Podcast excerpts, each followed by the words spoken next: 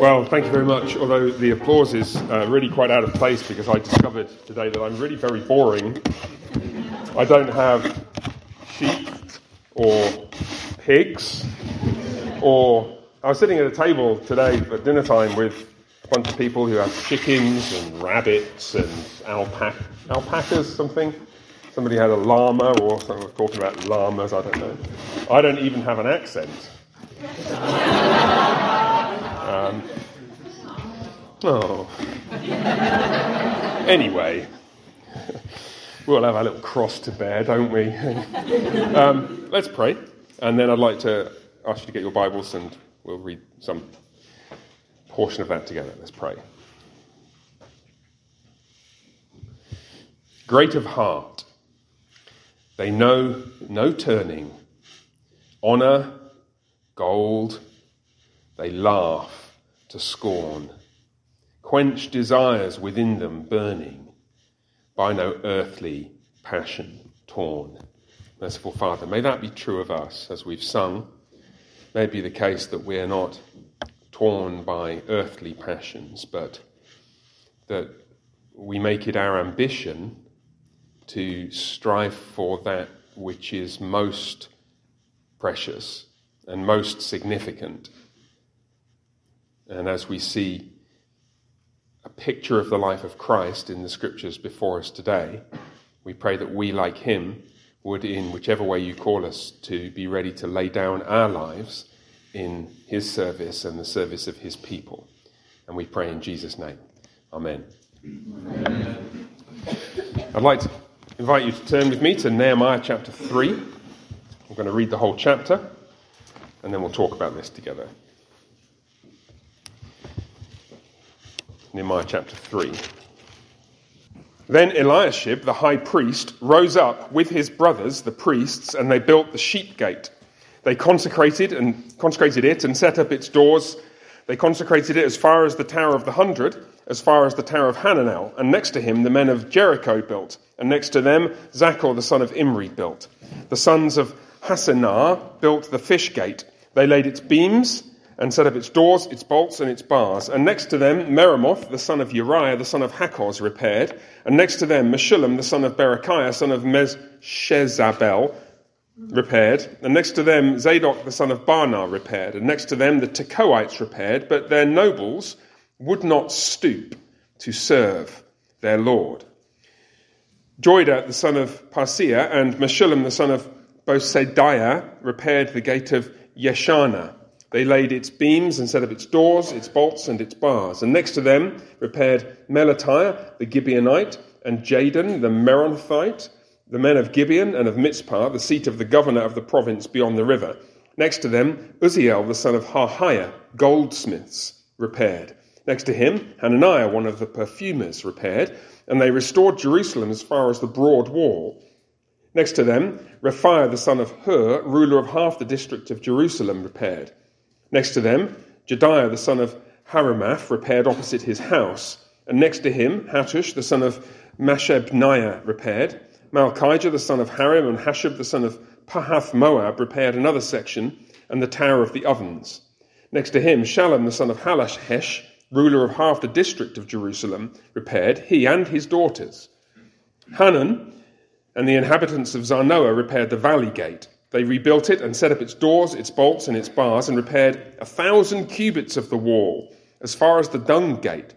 Malchijah, the son of Rechab, repaired the district of Beth Hakerem, repaired the dung gate. Sorry, ruler of the district of Beth Hakerem, repaired the dung gate. He rebuilt it and set up its doors, its bolts, and its bars. And Shallum, the son of Col-hozeh, ruler of the district of Mizpah, repaired the fountain gate. He rebuilt it and covered it and set up its doors, its bolts, and its bars. And he built the wall of the pool of Shelah, of the king's garden, as far as the steps that go down from the city of David. After him, Nehemiah the son of Azbuk, ruler of half the district of Beth Zur, repaired to a point opposite the tombs of David, as far as the artificial pool, and as far as the house of the mighty men. After him, the Levites repaired, Rehum the son of Bani. Next to him, Hashabiah, ruler of half the district of Keilah, repaired for his district. After him, their brothers repaired Bavai, the son of Henadad, ruler of half the district of Keilah. Next to him, Ezer, the son of Jeshua, ruler of Mizpah, repaired another section opposite the ascent to the armory at the buttress. After him, Baruch, the son of Zabbai, repaired another section from the buttress to the door of the house of Eliashib, the high priest. After him, Meremoth, the son of Uriah, son of Hakkoz, repaired another section from the door of the house of Eliashib to the end of the house of Eliashib. After him, the priests, the men of the surrounding area, repaired. After them, Benjamin and Hashub repaired opposite their house. After them, Azariah, the son of Maaseiah, son of Ananiah, repaired beside his own house.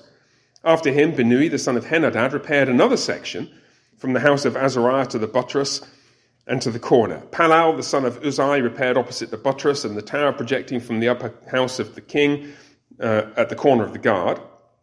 After him, Pedaiah, the son of Parosh, and the temple servants living on Ophel repaired to a point opposite the water gate on the east and the projecting tower. After him, the Tekoites repaired another section opposite the great projecting tower as far as the wall of Ophel. Opposite the, above the horse gate, the priests repaired each one opposite his own house. After them, Zadok the son of Immer repaired opposite his own house. After him, Shemaiah the son of Shechaniah, the keeper of the east gate, repaired. After him, Hananiah the son of Shelemiah and Hanun the sixth son of Zalaph repaired another section. After him, Meshullam the son of Berechiah repaired opposite his chamber. After him, Malchijah, one of the goldsmiths, repaired as far as the house of the temple servants and of the merchants, opposite the muster gate, and to the upper chamber of the corner. And between the upper chamber of the corner and the sheep gate, the goldsmiths and the merchants repaired. I want to talk a little bit about your future, what you plan to do, what your aspirations are. I know that you are all currently doing different things and you have different aspirations for what you'd like to do in the future. Things like work and further study, professional development, family, marriage, and so on. I want to try and address the ambitions that you have and place them in a context biblically that I hope will guide you on a, a more appropriate Christian path than many young Christian men and women uh, seem inclined to take in our day. Um, there are two interwoven strands of our culture that make this necessary. The first is that we are living in an increasingly ruined civilization. We are the heirs of, uh, in the West and in America in particular, of a, a glorious political and social order which is the fruit of Christian faithfulness for many generations. But that is crumbling as Christian faithfulness crumbles in the last few generations and increasingly in ours. And so you now live in a world where uh, you can't take for granted the Christian atmosphere that your grandparents could have done in the 50s, for example, and certainly not in the 19th century. Um, and where you will face hostility and temptations to go along and be of the world as well as in it, to pick up the theme of this uh, week's talks. That's the first cultural feature. The second feature, of course, is precisely that. You're tempted to go along with the crowd, and in particular, to embrace a very thinly baptized, but basically secular cluster of ambitions. What are your ambitions? think of the things I listed before. And there's nothing wrong with them, of course um, career, further study, professional development, marriage, family, and so on and so forth. There's absolutely nothing wrong. There's a lot right with them, but there is a, a central coordinating principle that is missing. And I want to reinstate it for you by urging you to sacrifice. I want to encourage you this evening to lay down your lives in whatever way it turns out to be necessary. And that's why I read Nehemiah chapter 3. You might have wondered what on earth I was doing, reading that long and at times seemingly somewhat tedious and apparently irrelevant list of who repaired what bit of what wall in Jerusalem in the 5th century BC.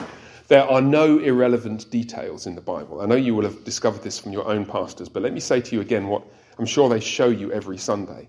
Every single word, every twist and turn of even the most arcane looking bits of the Bible um, is significant.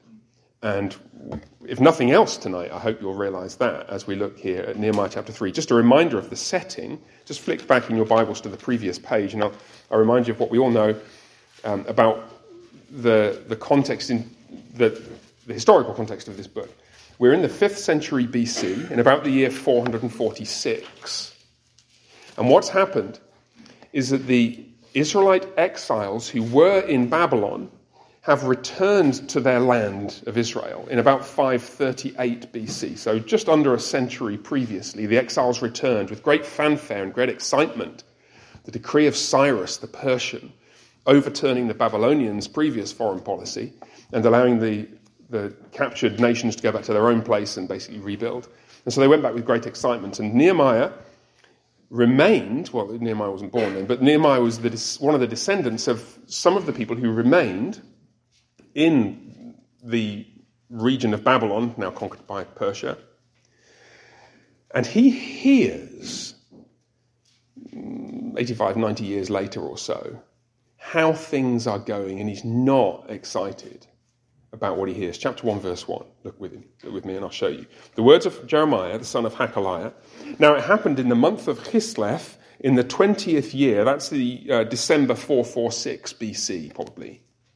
20th year of the king as I was in Susa, the capital, that Hanani, one of my brothers, came with certain men from Judah, and I asked them concerning the Jews who had escaped, who'd survived the exile, and concerning Jerusalem. How's it going?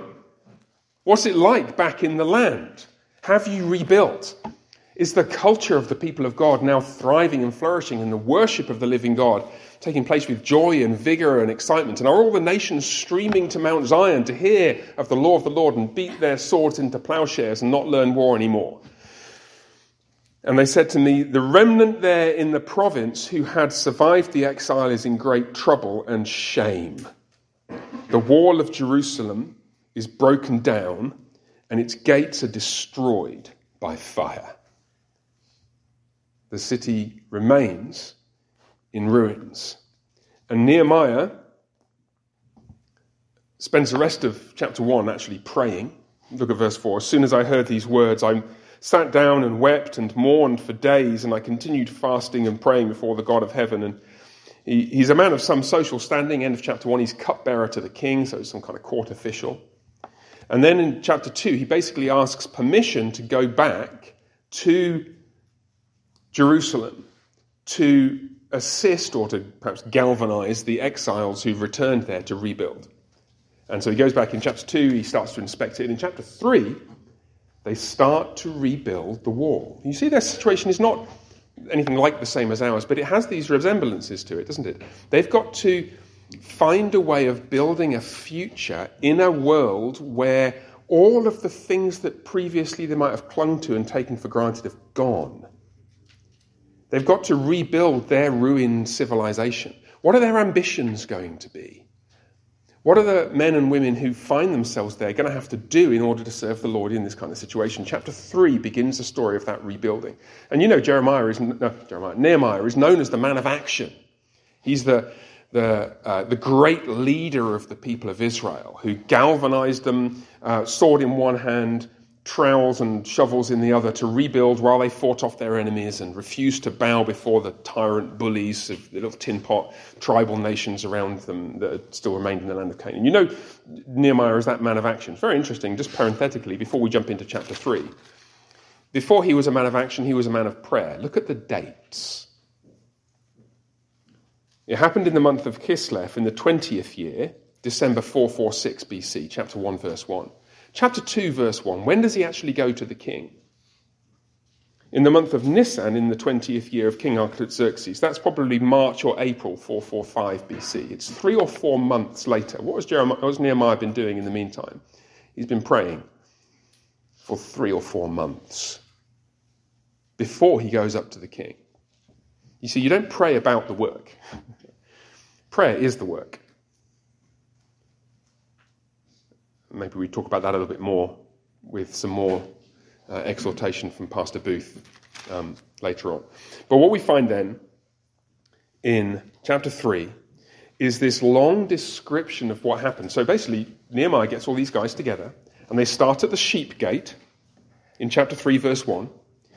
And he describes who does what all the way round the wall of Jerusalem. It's, you know, it's a few hundred yards long, this wall of the old city. And you get all the way back to the sheep gate at the end, chapter um, 3, verse 32. And you've got this long description. And as always, embedded in what looks yeah, superficially like just details, just a long list, embedded in here are profoundly significant lessons that these men and women learned about sacrifice, about what they needed to do, how they needed to lay down their lives for their country, for their city, for their people, for their Lord. This is a picture of Christ, actually, who knows a little bit about laying down his life for his brothers. It's a, it's a, and as we see, we'll see actually three different ways in which they sacrifice. Do they sacrifice their vocations? They sacrifice their self interest?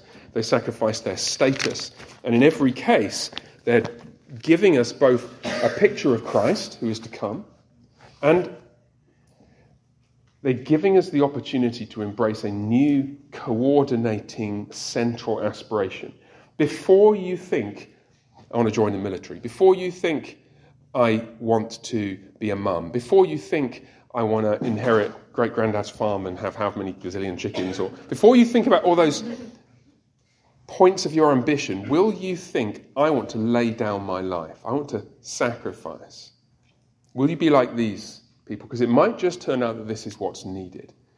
They lay down their vocations, they lay down their self interest, and lay down their status. First, they lay down their vocations. Just look at this chapter. Just, you know, get your Bibles open. If you haven't got a Bible with you, uh, don't use a phone, use the Bible of the person next to you.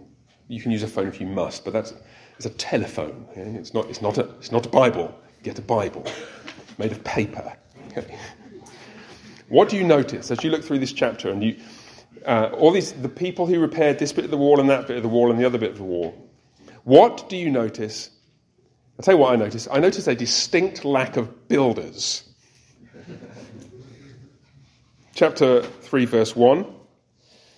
Eliashib the high priest rose up with his brothers, the priests, and they built the sheep gate. Now, I want to stop right there for a second. Like, okay, we've got some building work he's doing. Let's go get the pastor. no, really bad idea. Don't do that unless there's nobody else. Unless your high priest has got to put his books and his scrolls away and get his hands dirty and his knees sore for the first time in a long time to do what needs to be done rather than what he wants to do. There's a bunch of things they never teach you at seminary. They never teach you all the most important things at seminary. Uh, some seminaries try and aspire to teach you some of them, but I don't know a single seminary in the world that teaches you to build. Too bad, if that's what needs doing. But it's not just the high priest. Verse 8, look with me. Next to them, Uzziel, the son of Harhaiah, goldsmiths repaired. Next to him, Hananiah, one of the perfumers, repaired. And they restored Jerusalem as far as the broad wall. You've got verse 17, uh, you've got Levites with Rehum, the son of Bani, verse 22. You've got more priests, verse 32. Look right down at the bottom of the chapter, uh, verse 31 and 32. Goldsmiths and merchants. And, what you don't find is the goldsmith saying, "Oh, I'm sorry, like I'm a, bit, a little bit too delicate for all this. You know, like my calling, you know." Perfumers. I mean, I ask you, they kind of rock up at Jerusalem. It's like, well, uh, I'm going to go find some rose petals. so, sorry, um, uh, we, we, we aren't going to need any perfumers for quite a while. Are you willing to lay down your vocation? Now, some of them would have done so temporarily. I mean, the priests and Levites went back to being priests and Levites, certainly by chapter 12, because they're doing you know, a bunch of stuff in the worship context for the people. But whether temporarily or permanently, I don't know how long it was till they actually needed a professional perfumery in Jerusalem. But these were men and women who were willing to say, Well, look, I had my plans, but plans change. As Mike Tyson says, everyone has a plan until he gets punched in the face. and so, what are you going to do? Are you going to change in the sense of being willing to take up your new calling? Because it's what the rest of the world needs. It's interesting, if you read um, 1 Corinthians 12, 13, 14, all the kind of spiritual gifts section, uh, chapter 12, uh, there are many gifts, and they're all of equal dignity in the sight of God. They all come from the same Lord. Chapter 13, the, the way to utilize the gifts is in love. It's the love chapter. Love is patient, love is kind, yada, yada. The one they read at weddings, which is really hilarious because actually it's a rebuke. Love is patient. Stupid, impatient bunch of Corinthians. Love is kind.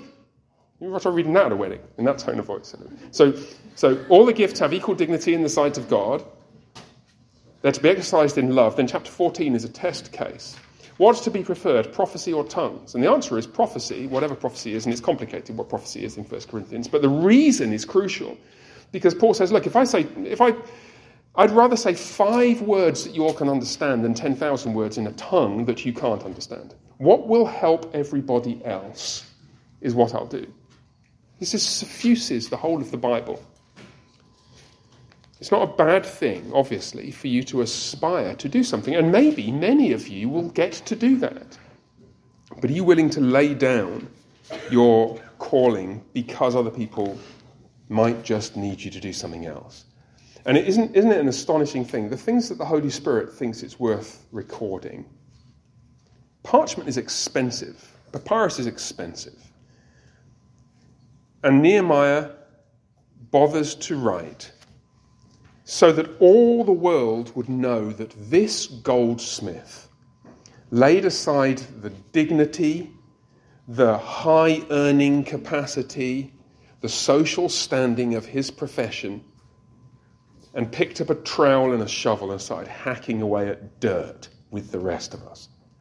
Let all the world know for the whole of history the names of these men and their families because they sacrificed.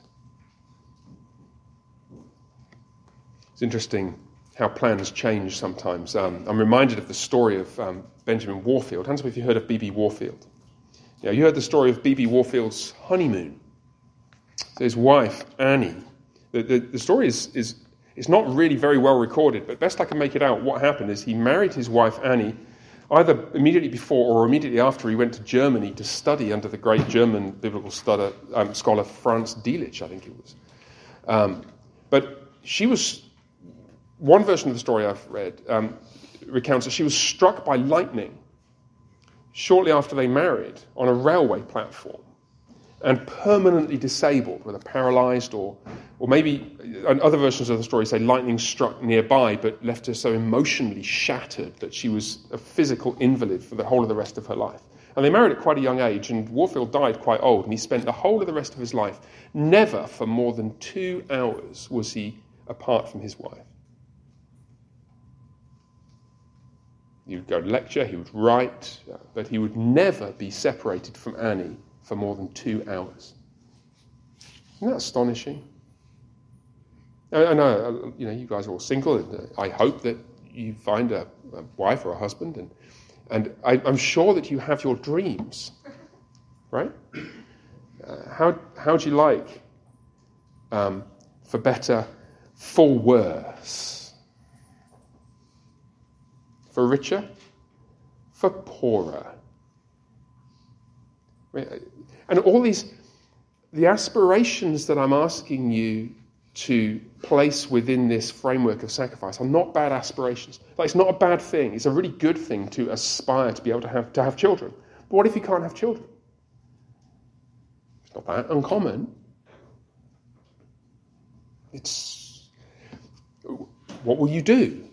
Will you be so existentially torn apart because you had fixed all your hope on a good thing without placing it in the context of the sacrifice that actually sanctifies those good things and prevents them from becoming idols? You know, any good thing can become an idol if it becomes the God you worship. And once it becomes an idol, it will destroy you. It will destroy you. Don't let it do that. So if you hold these things lightly as gifts from the Lord, it, it also makes you more grateful for them because you realize, you know, what do I have that I didn't receive? Um, and then, especially in relation to the, the vocations for which we work, why then do you boast as though you did not? So much of what we have and are is a gift. It's just it's an accident of providence. It's your genes, it's your parental nurture, it's the school you're at, it's that teacher who was willing to put up with all your stupid, messy homework again and again and again and again, and finally the penny dropped and you started working, and then you pulled your finger out and actually did pretty well at school and got to college and got a good job, whatever it was. But it wasn't you, the unadorned achiever, was it? It was a gift, life and breath and everything else. And, and if we if we approach life in the way that Jesus did, with the commitment to lay it all down, then every day that we have, whatever it is we have, we'll have it with gratitude and joy and thankfulness.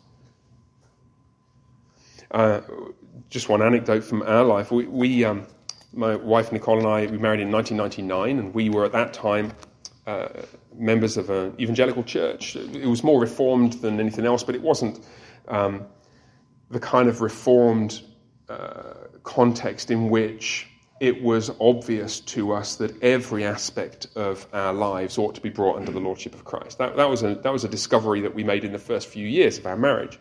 And so, one of the things that uh, Nicole didn't realize she was going to be doing when she graduated with a degree in chemical engineering from the University of Oxford was spending 20 years of her life educating our children. She was a very, very good engineer.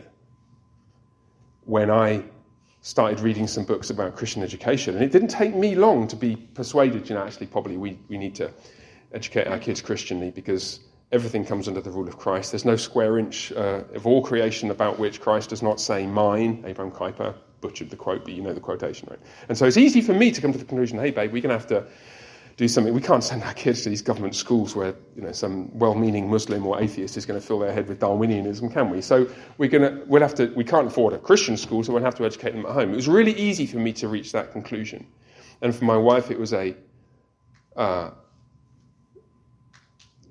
it was a, a change of direction that would have been absolutely shattering if she had not already previously embraced sacrifice as the overarching principle under which everything else is going to be subsumed. Are you with me?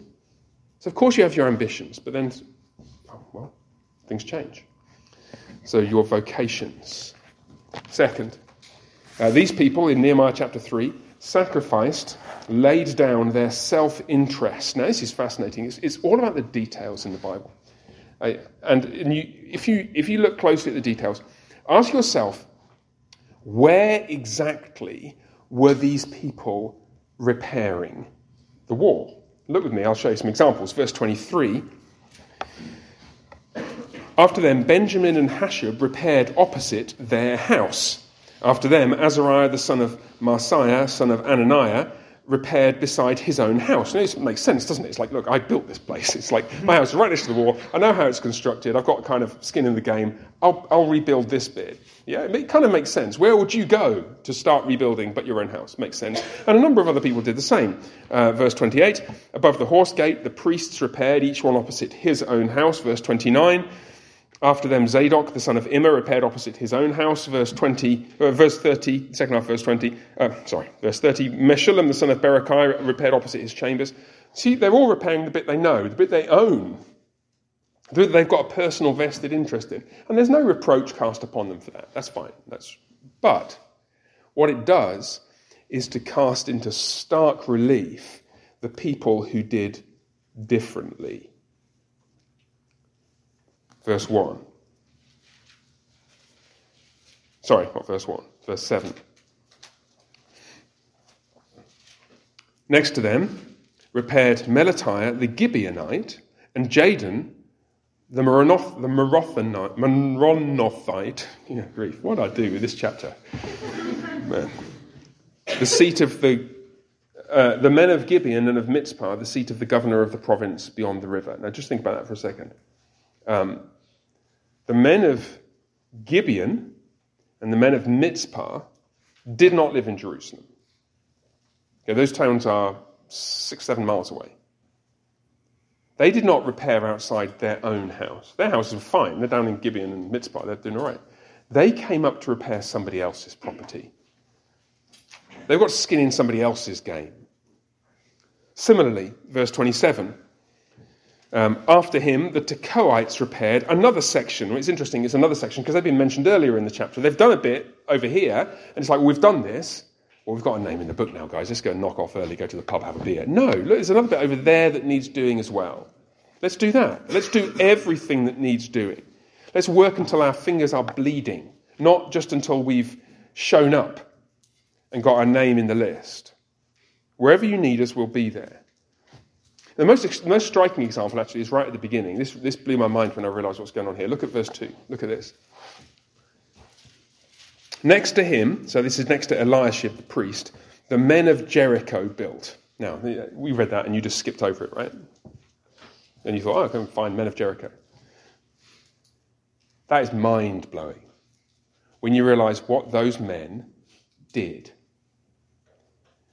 Jericho is located about 17 miles from Jerusalem. It's a long way away, it's a long day's walk, especially because Jericho is about 800 feet below sea level, and Jerusalem is about 2,200 feet above sea level. So Jericho is, if you look at it on Google Earth, basically it's like this bright splodge of green in an ocean of brown. like the, the, the, whole of that part of Israel is semi arid. But Jericho has this spring which pours out like two or three cubic meters of water a second or something. It's absolutely huge amount of water. And it's, it's, it may be one of the oldest inhabited, continuously inhabited areas on the surface of the earth. It is a beautiful, beautiful place. Even today, it is an oasis. It is a luxury resort. Um, and it is exactly the sort of place that you would stay put in if you heard that people, a day's march up that hill, need help. It's like, yeah, guys, sort out yourselves. 17 miles, 3,000 foot climb. But that's not all. See, the road from Jericho to Jerusalem was no ordinary road. You know about the road from Jericho to Jerusalem. You all know about the Jericho road. Quote A man went down from Jerusalem to Jericho, and what happened next? And he fell into the hands of robbers. Jesus' parable of the Good Samaritan. Everybody knows about the Jericho Road, right? It's a barren, dusty, rocky, lonely, winding, isolated dirt track. A man who goes down from Jerusalem to Jericho is going to fall into the hands of robbers. Nobody's surprised by that bit in Jesus' parable because everybody knows that that's the Badlands. So here we are in our little oasis of beautifulness our resort town, right? Our beautiful little kind of marble villa and like ocean view and all this kind of malarkey down by the Dead Sea. And there was all those people up in trouble a day's march away through the Badlands. Get the tools, boys. Let's get to work. Because they understood sacrifice. They understood that what life is about is not what can I get, it's what can I give? It's better to give than to receive. See? As somebody once said.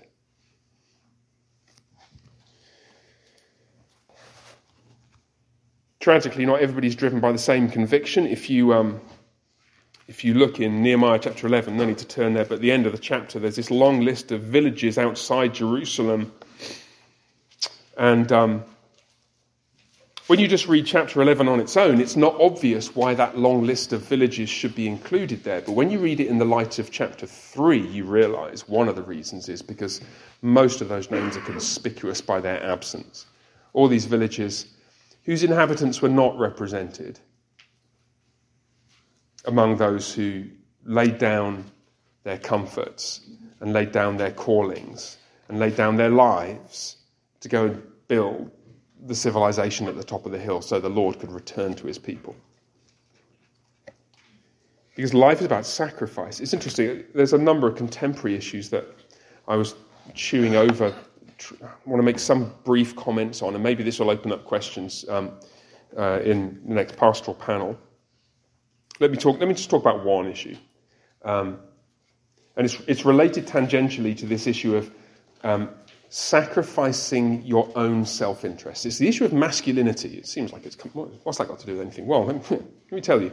In, in, in the last few years, among uh, reformed folks, there's been a renewed interest in articulating the goodness of masculinity. We've got books entitled "It's Good to Be a Man" and so on and so forth, and um, uh, there's a lot of um, social media chatter, I understand, about what real men are and what real men do. And I think it's understandable. I mean, we're living in an age where um, manhood has been destabilized by several generations of feminism and then kind of critical social justice ideology and, um, and the, the, the, way of thinking about the world, which means that anybody in a position of power or privilege is automatically to be regarded as less morally worthy than others. And so, so men who have, in many uh, spheres of life, rightly or wrongly, in many cases rightly, found themselves in positions of leadership are increasingly looked down upon. And so men, men who just want to be godly men, like kind of, they're, they're, they're clutching around for people to show them what to do. And there's all these books about masculinity and uh, I'm afraid there are just some very childish ideas in many of those books about what being a man involves. I mean, the like one of our, uh, Pastor Booth said earlier, everybody's trying to sell you something, right? So you go on Facebook or whatever else it is, and you can sign up for a thousand dollar weekend course, man, for somebody to basically shout at you and make you run through the mud for 48 hours. I mean, to you know, make you like into a real man. It's just like, it's so pathetic. One of my friends, um, Jerry Boyer, made a comment recently. Um, his father uh, was a Christian man, hardworking, blue collar guy for his whole life, worked very, very hard to provide for his family for his whole life. And Jerry never once heard him talk about masculinity. He just did it he was ready to sacrifice. You see, because what masculinity actually is, is male Christ likeness. So, so here's, an, here's an example. Like, how, how should a man relate to his wife? And I'm just, I, honestly, I'm sick to death of all this pathetic, insecure posturing from men about um, being the boss around the house. It's like it's so childish. Obviously, a godly woman is called to submit to her husband, right? It says so in the Bible. But what is the man called to do and talk about and focus his attention on and aspire to do and make his ambition and make the content of his prayers? What does the man do? Well, Ephesians 5. Let's just read it, just to remind ourselves of what it actually says. Husbands, love your wives as Christ loved the church and gave himself up for her. The, the, the verb is paradidomi for you Greek scholars. It's the word used in uh, Romans 4.25 to describe giving up your life unto death. It's a technical term meaning to, to lay down your life voluntarily so that you're dead now. That's how you're to live. That he might sanctify her, having cleansed her by the washing of water with the word, so that he might present the church to himself in splendor, without spot or wrinkle or any such thing, that she might be holy and without blemish. That's what Christ does for the church. Purifies and loves and nurtures and cherishes and seeks the good and the sanctification and the holiness and the joy of the church. And in the same way, quote, husbands should love their wives. Like, guys, you, you will have plenty of opportunity to be a man at two in the morning when kid number two starts screaming and wakes up kid number one and kid number three. Like you, you have plenty of opportunity. You do not need to pay $1,000 for somebody to shout at you and make you run through the mud. But what you do need to do, what you do need to do is to pray and strive for the mindset that is absolutely, resolutely committed to a life of working hard and a life of fighting against sin. Like, how dare you seek to exercise dominion in the home if you can't take dominion over the sins and temptations of the devil? Who do you think you are? Really? Pastor uh, Hadding said earlier, the, and, and, this is, I, I come across the same data in another context, so I'm pretty sure this is right, that in psychological terms, the, the experience of um, uh, resisting a temptation, whether it's to smoke if you're trying to give it smoking, or to drink if you're trying to give it drinking, or to sin if you're trying to give a particular sin, right, is about as intense as feeling a little bit hungry. Right? And yet we, our churches are filled, filled with men who can't stop looking at porn, can't stop. Eh, really? So working hard and being ready to sacrifice and fighting against sin and being the, being the kind of godly, humble, gracious, secure in your masculinity man that a godly woman would want to marry and raising children and worshipping God and then just die okay, when you're done with it all. That's what men do. That's what Jesus, well, the raising children thing, but that's what Jesus gave his life for his bride. And it's just glitteringly clear, isn't it? In Nehemiah 3, as in so many other parts of Scripture. Here we've got a picture of Christ sacrificing his self interest. Finally, uh, these men and women sacrificed their status. Again, look at, look at the details. Look at who's working. The high priest. You know, uh, um, clergy don't get a terribly good rap in the Bible. right? And with some justification, but Eliashib, hats off. Kudos. High priest, first on the list to start the work. Good for him. There are repeated references to rulers, verse 9, verse 12, verse 14, verse 15, 16, 17, 18, 19. You notice all them? All the rulers, all the leaders of the community who set an example. You want men to follow you, gentlemen. Well, you've got to go in the direction you want them to go. They sacrifice their status. Verse 12, ladies, look. Next to him, Shallum the son of Hallohesh, ruler of half the district of Jerusalem, repaired. Like he's a serious, like he's basically the city councillor for half the town. And his daughters. It's like, yeah, but when I grow up, I want to be a princess. well, they, these guys already are princesses. It's like, well, I guess some work needs doing. Um, my favourite princess, she's dead now, actually, um, Her Majesty Queen Elizabeth II, the late Queen Elizabeth, late Queen of England. Remarkable Christian lady, maintained a godly Christian witness in a subdued way, but throughout a fairly turbulent 20th century, let's face it. Um, one less known fact about um, Her late Majesty um, she is probably the most photographed person who's ever lived. Um, she, has, she had an official photo on, on average, every day of her reign for best part of seven decades. And, you know, most of the photos, she got a little hat and she got a little, she got little gloves. Cause, um, and she wore gloves all the time because otherwise she'd constantly be getting ill from all the people's hands she had to shake and the diseases and stuff. You know my favourite photograph of Queen Elizabeth II? I might have shared some of this with some of you before, but um, um, she's not wearing white gloves and the pretty hat.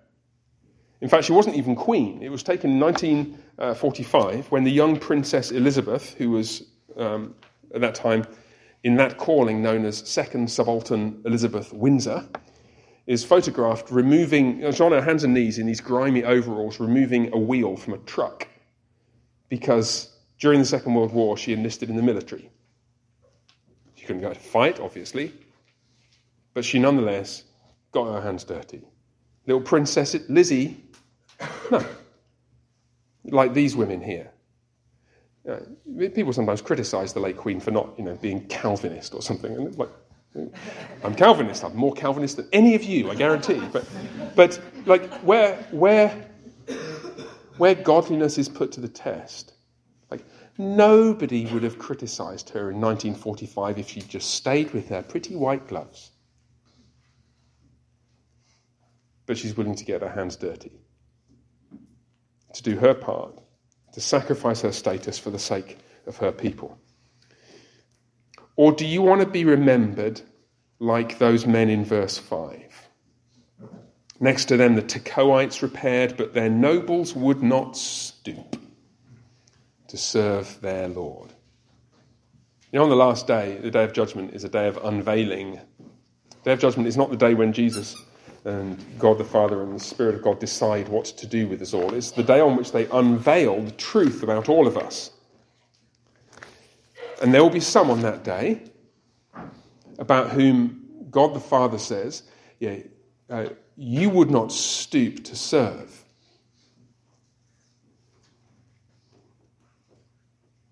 Whereas Jesus, knowing that the Father had given all things into his hands and that he was going back to God, and rose from supper and he laid aside his outer garments and taking a towel tied it around his waist and he poured water into a basin and began to wash his disciples' feet and to wipe them with a towel that was wrapped around him because that's what needed to be done because the kingdom of God is built on sacrifice. So, will you frame everything, all of your ambitions, all of your vocations, all of your aspirations within that overall picture of laying down your life, sacrificing for the sake of others? Because if you will, then you'll be following that Lord Jesus.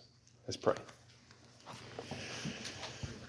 Merciful Father, we thank you for our Lord Jesus, who not only spoke, but did deeds of sacrifice. Teach us, we pray, to be like him and to frame all of our ambitions, all of our deeds within that picture where we self consciously are seeking to find ways to lay down our lives for the sake of others.